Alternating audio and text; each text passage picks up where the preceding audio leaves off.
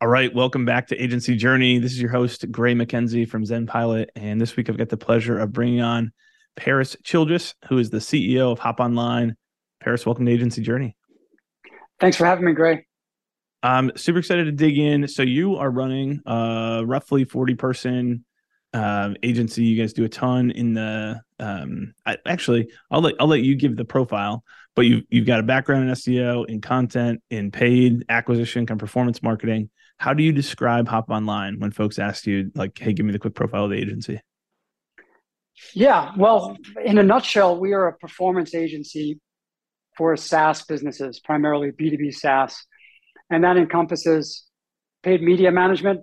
A lot of that is on Google and paid social, and also what we describe as organic growth services, which encompasses SEO, content marketing, email marketing, a little bit of account based marketing, and also conversion rate optimization. So it is in a in a sense it is a full service, but we generally divide the teams into uh, paid media and then the organic organic growth. Yeah. That makes sense. How do you decide when to add a new service? Like CRO, I would assume is one of the maybe not, but I would assume that's one of the newer services. And ABM is probably yeah. like the other one from from what you shared that like, hey, these yeah. are probably two of the more recent ones. How do you decide when to tack on a new service? I, I think it has to do with client need more than anything, and also with the sense of where where the industry is going. So with with CRO, it was more about client need, and in some cases, you have this feeling that if if I'm am not able to provide a solution to this client for this service that they're asking for, they might go somewhere else, and that other agency might also offer some of the stuff we're offering, and put us under a little bit of pressure. So part of for CRO was a little bit more client driven. For ABM, it was more market driven, I'd say, because I really feel that for all B2B lead gen marketing, I think ABM now really is the answer. And I know that it's it's difficult, but we as an agency we have to get good at that. So that's that's more of a market driven need yeah. for ABM. Makes sense. What are you, are you guys using Terminus or what's what does that tech stack look like on the ABM side? Uh, right now, it's well, we we use remarketing. Some, a little bit, it's driven by the client. So sure, ZoomInfo is a popular tool that a couple of clients have, and of course, we use LinkedIn as well, LinkedIn ads and and remarketing there. But other than that, we don't we haven't really built out much of a tech stack for pure ABM just yet. Right, right. That makes sense. So uh, B2B SaaS, how did you wind up in that vertical? I, I know there's some what we what we market to like on the front door and what we accept in the back door is not always 100% you know we market hardcore yeah. to marketing agencies and then we work with a number of other uh, teams professional service providers as well um, yeah. but how, how did you wind up in that vertical well um, it was about probably four or so years ago i think 2019 when we realized that our top two or three clients the ones that not only were driving the the most revenue and the best margins, but also the ones that our teams really enjoy working on the most, that we were getting the best results for, were SaaS businesses. And I, I always had a hunch, even back then, that we needed to niche down more. And at least we needed to position ourselves publicly and we needed to market to a unique audience, regardless of whether we would accept clients from other, other verticals, which we still do. And so we made the decision then that we wanted to try to reposition the agency for SaaS. I think in the last few years that has gotten a little bit crowded, and there's almost now a need to go one level deeper uh, within a few different verticals. But we still are primarily focused on SaaS businesses, and all of our marketing, including our podcast, we try to speak to SaaS marketers. But realistically, Gray, I think half, uh, nearly half of our clients are not SaaS companies. Yeah. Right. And that comes from just from inbound that uh, leads that come inbound and they come from also referrals. So we do take a lot of that business if we think we can help them and it's a it's a good fit. Right. Where so inbound, I know that you do some speaking. Um, and I want to bring up a talk that you gave a little bit later here today. But um, what else? I mean, is it like a lot of SEO and content on your own site? Um, what is what does inbound look like, or is it mostly network? Like, where do most of those inbound leads mm-hmm. come from? Yeah, well, we get a fair amount from our website. We we try to blog pretty regularly. We always want to get better at that. there is now a fair amount of LinkedIn activity contributing to inbound. It's not always easy to attribute that perfectly, but that could come from someone who, who winds up on our website who initially saw us on LinkedIn or maybe has caught caught the podcast. But we do try to ask the, the qualitatively. We asked them when when we had that first discovery call, "How did you hear about us? How did you find us?" And the the responses are very interesting. Some people say we, we found you on a list on a listicle, and I always want to know what, what what was that? Where is that? And and I'll try to Google it and figure out where it's ranking. Uh, other people will say we've we've heard of you, or we were doing some Google searches, and then I want to understand what keywords they were using. So you have to still dig deep to really attribute the source of inbound. Um, and but but these are these are still the best leads as well. That typically have the highest closing rate and the, the fastest sales cycle. For sure. You we didn't mention the name of the podcast. It's Paris Talks Marketing, right? Your podcast. Yeah, yeah, that's right. And you said you're 140 episodes plus into this thing over the last couple years. Um, right. What's the strat? Because I know that there's a lot of other uh, agency owners or agency podcasters who listen to Agency Journey. Uh, so this is a selfish question for me, and also for uh, some folks who I know are tuning in. What's your approach with the podcast? Because I feel like there's a couple different tiers of ways to go. One is, um, you know, hey, I want to invite you on because I actually want to work with you. Um, one is I want to invite, invite you on because I want to be seen as being in the same tier that you operate in. Um, so it's kind of mm-hmm. like trying to position ourselves, punch above our, our weight class a little bit. There's a, there's a bunch of different approaches, but what's the what's your approach or kind of the business plan behind the podcast? Kind of given the fact that yeah. I'm sure for you, like for me, a lot of the podcast is just like, hey, this is fun and this is interesting for me. So I want to have on people who I just want to talk to, regardless of the business strategy. Yeah. You know, great. It's a mix of all, all those things, I'd say. Uh, up until now, historically, we have not targeted folks that we necessarily want to work with, although a lot of the guests are from really awesome SaaS companies. And we, we do, sometimes it happens naturally, but that's not really our aim. I think we probably could do a little bit more of that. I think it's a good idea.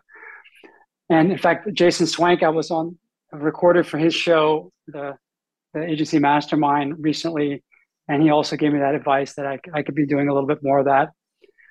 But really, the, the second thing that you mentioned is uh, more about punching above the weight class and associating our brand with those other brands and kind of elevating our brand, hopefully, by having these conversations and getting these people on the show.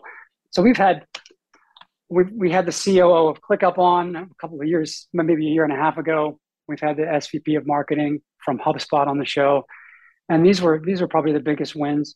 And I think that helps also for the SaaS community to see that we're we're driving the conversation with thought leaders at that level. Um, the last thing that I'll mention is kind of to your point. This is probably the most fun that I have on any given week is getting getting onto the show and having a great discussion and and learning things and opening my own thinking about certain aspects of the business that I probably never would have done, even from speaking to clients or speaking to our team or reading blogs or newsletters in the industry. I think conversations have a way of giving me a clarity of thought like no other source can. So selfishly, that's that's probably still the number one reason why I've stuck with it. Yeah, that's awesome. Um, I think that's helpful to know. I think that's one of the keys to keeping anything going you know, the vast majority of podcasts, just like anything else, die out, you know, before they hit 20 episodes. Um, if it's not fun for you, if it's not interesting, it's gonna be really hard, regardless of the business outcomes, to keep up the momentum with it. Yeah. I'll also mention one other thing that I think for agencies that are listening, it's important also to build a personal brand. And that's one of my goals with Paris Talks Marketing. And one of the reasons we gave it that name was to also try to build my personal brand so that it can also elevate our company brand and, and there can be a, a, closer association between me and, and the company. And I, have seen a lot of inbound leads now that have come. I feels like they've come more through the personal brand, and that's a gateway to the agency brand. And then they see what the agency is all about, and then they want to get in touch. So personal branding, I think, for agency owners and CEOs is now very, very important. I think it's hard to yeah. hide behind the curtain, so to speak, and, and just be an operator. I think the it, it's really an imperative now to get yourself out there and and create a personal brand for yourself.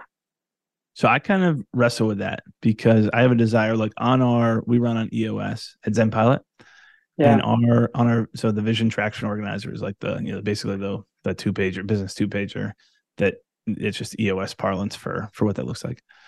Mm-hmm. And we share that with our whole team. What's our, you know, what's our uh, 10 year target and what's our three year, um, you know, kind of what, is, what does that three year picture look like?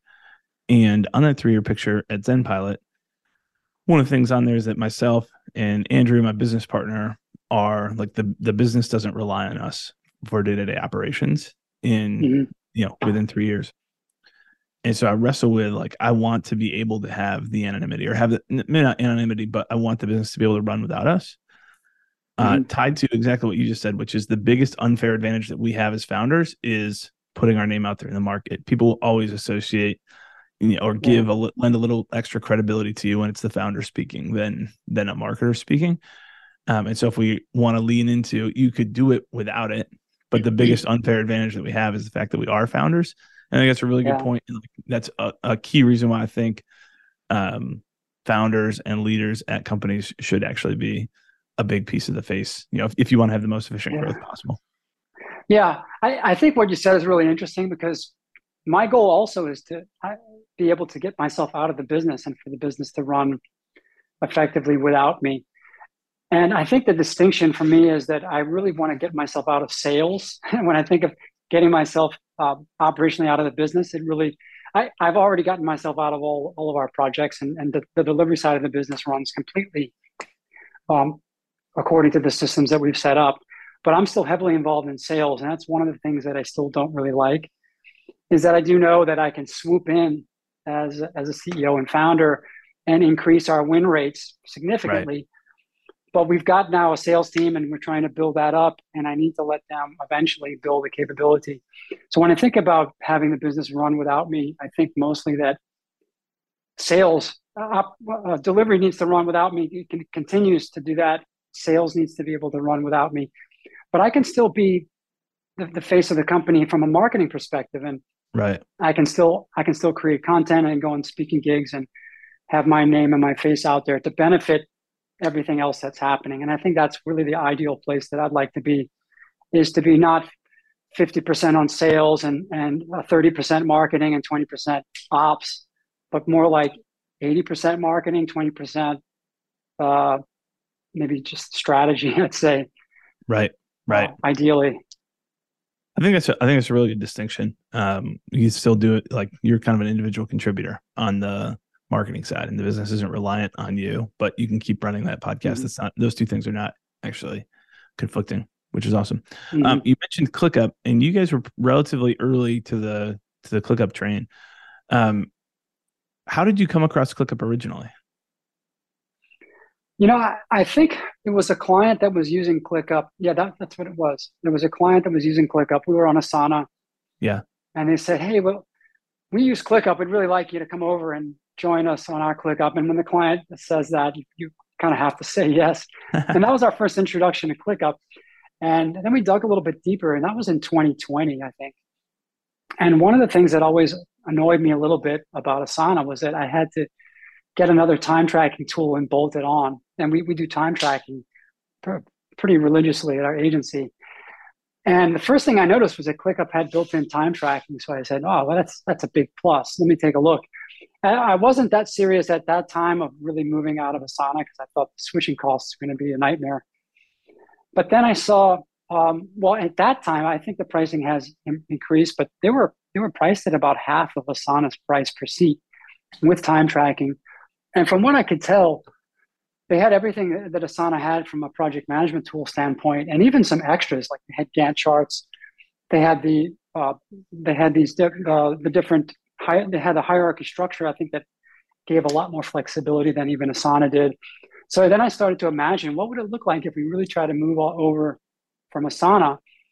And then a few months later, we decided that we were gonna we were gonna go for it. Actually, that's when we, we found you guys too, because we started looking for little bit of help in that area, and you all certainly uh, popped up immediately when we started looking. And we never look back. Really don't don't regret that move at all. And ClickUp has just continued to get better and better over the years. And now 3.0, I, I just got on 3.0, and it's amazing. I'm, I'm having a blast with that. Yeah, that's awesome. So I remember at that point in our business, so we probably got connected towards the end of 2020. Um, I don't, I don't remember. I should have looked it up to know exactly where it was. Um, probably that was when things started to shift for us a little bit. But up until that point, and even throughout 2020, probably 80% of our clients were folks who were agencies looking for help operationally with project management.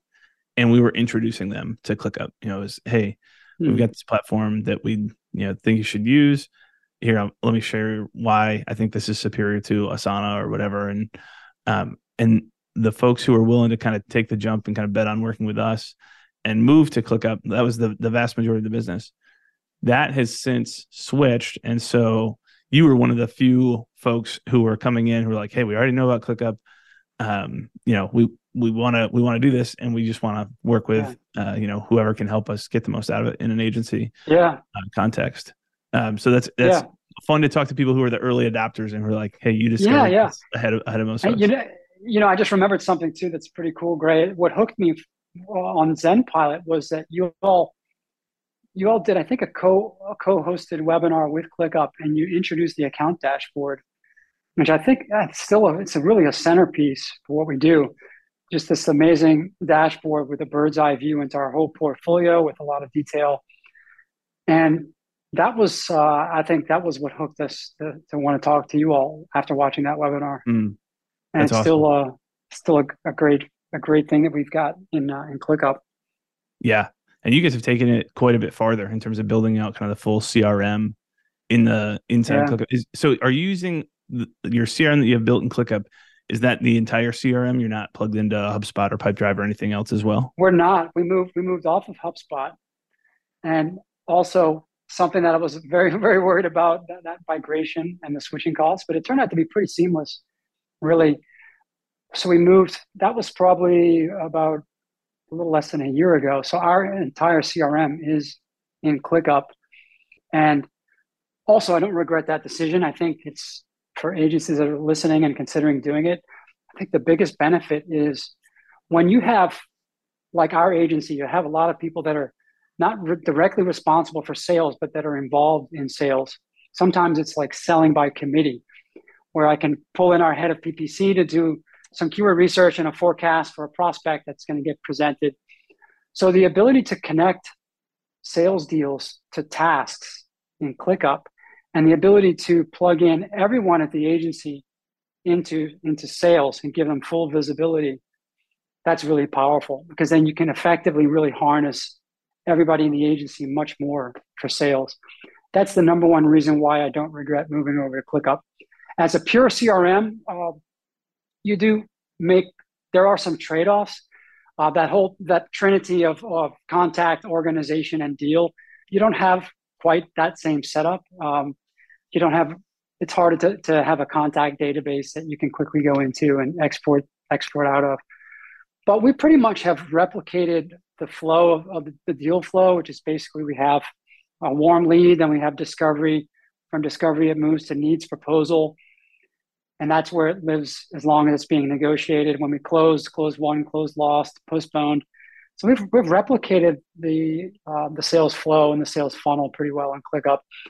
And then inside every deal is a task basically, and the subtasks are the actual to dos of the of the deal. Right. And then everything else goes in, lots of custom fields, and um, I, I don't see us moving off of that anytime soon now. Yeah, I love it. Um, I know we're going to do uh, another co-marketing piece together around what that looks like and i'm excited to dig in deeper into how you guys have built that out. In our internal kind of ClickUp crm we are using those th- we are using uh, deals companies and contacts. Um, so i love seeing kind of what how other people are building out on it and what they're what they're using across the three the three pieces. Um so i've got a whole bunch that we could nerd out on there but i wanted to talk about this um conference that you did in Athens, and you were talking about kind of the demise of third party cookies. Uh, you talked about acquisition strategy and like how does that change, um, and agencies. And um, maybe you could bring it. And I think all of that also has a tie into a product that you guys have built. So um, we could we kind of talk about that from either perspective.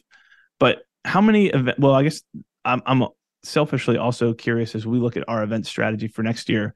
How often are you going out and speaking at events? Is that unintentional? Is there like a plan for the year, or is that kind of more uh, opportunistic? Uh, it's a little more opportunistic, but I still want to be going out and speaking on average once per quarter.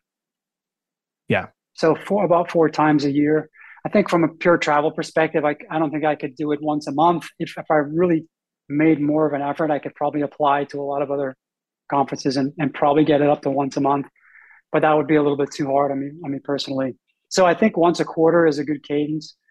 And I believe I've been kind of sticking to that over the last couple of years. Post post COVID, I'd say during during COVID, it wasn't clearly.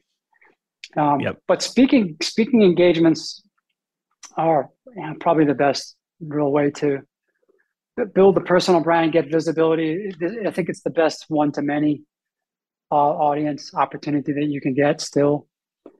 So once a quarter is, is, is the goal, more or less. Yeah, that makes sense. Where has I mean, is it from those from conversations at conferences or the podcast that kind of your interest and um, the work that you've done in AI and machine learning? Like, has that come from those kinds of connections or where does that come from and maybe talk a little bit about yeah. what that looks like and what you guys are building yeah sure well i'll start with the problem that i think the marketing digital marketing industry at large isn't quite fully prepared for as well as agencies and that is the demise of third party cookies and this has been some this has been a can that google has been kicking down the road for a few years been postponing it multiple times and now the new date is 2024. It's probably going to be this, the beginning of Q4. So we're we're one year out from the demise of third-party cookies. And most people listening probably know that third-party cookies are a way of tracking people at the browser level, primarily in Chrome, so that you can target them individually based on their browsing history. And it's an extremely powerful tool that has been the one of the major drivers of return on ad spend probably for the last 15 or maybe even 20 years in digital marketing since since the beginning and i think people don't fully appreciate how how influential that little cookie is. When that goes away uh, google has other plans something called privacy sandbox and that might work eventually okay but i think that there's going to be a window where there's going to be a massive loss of signal. And in order to preserve return on ad spend advertisers, particularly those that are spending good amounts with Google primarily, if they don't supplement that data loss with something else, then their their return on ad spend potentially could tank. And what they need to substitute that with is their their own first party data. And so we have been strong proponents for the last year, maybe year and a half, of trying to work with clients not only to optimize their their advertising in the platforms, but to, but to get their first party data and bring that first party data into the platforms. So it's more important, I think, in the years ahead to be able to understand how to craft a first party data strategy for clients and bring data that Google doesn't have into Google as opposed to being a, a black belt at optimizing inside of the platforms. So that's a little bit of the preface. What we're building right now is something called PLTV. It's a data science solution and it's based on machine learning on first party data. It stands for predictive lifetime value, PLTV. And we've spun that out of the agency now because we also want to work with agencies to deliver this solution to their clients. So we have a separate brand and we've got the site pltv.ai. And what this does is effectively uses machine learning on first party data that's aggregated into a data warehouse to predict the future lifetime value of a new acquisition pretty much right at the moment of them being acquired. And at the moment, meaning somewhere between, say, 24 to 72 hours. So we're taking data that we're taking zero party data that they uh, that gets captured as they're converting in forms and in the onboarding journeys. We're taking behavioral data for how they use the product. We're getting other geographic, demographic data. And we're, we're trying to crunch as much as we can very, very quickly at that point of acquisition so that we can get a predictive LTV and feed that back to to Google. Right now, mostly we're working with Google. The reason why PLTV matters is that that can become a conversion event for value-based bidding. Value-based bidding is bidding on target return on ad spend, which is how e-commerce has been doing it probably for the last 10 or 15 years.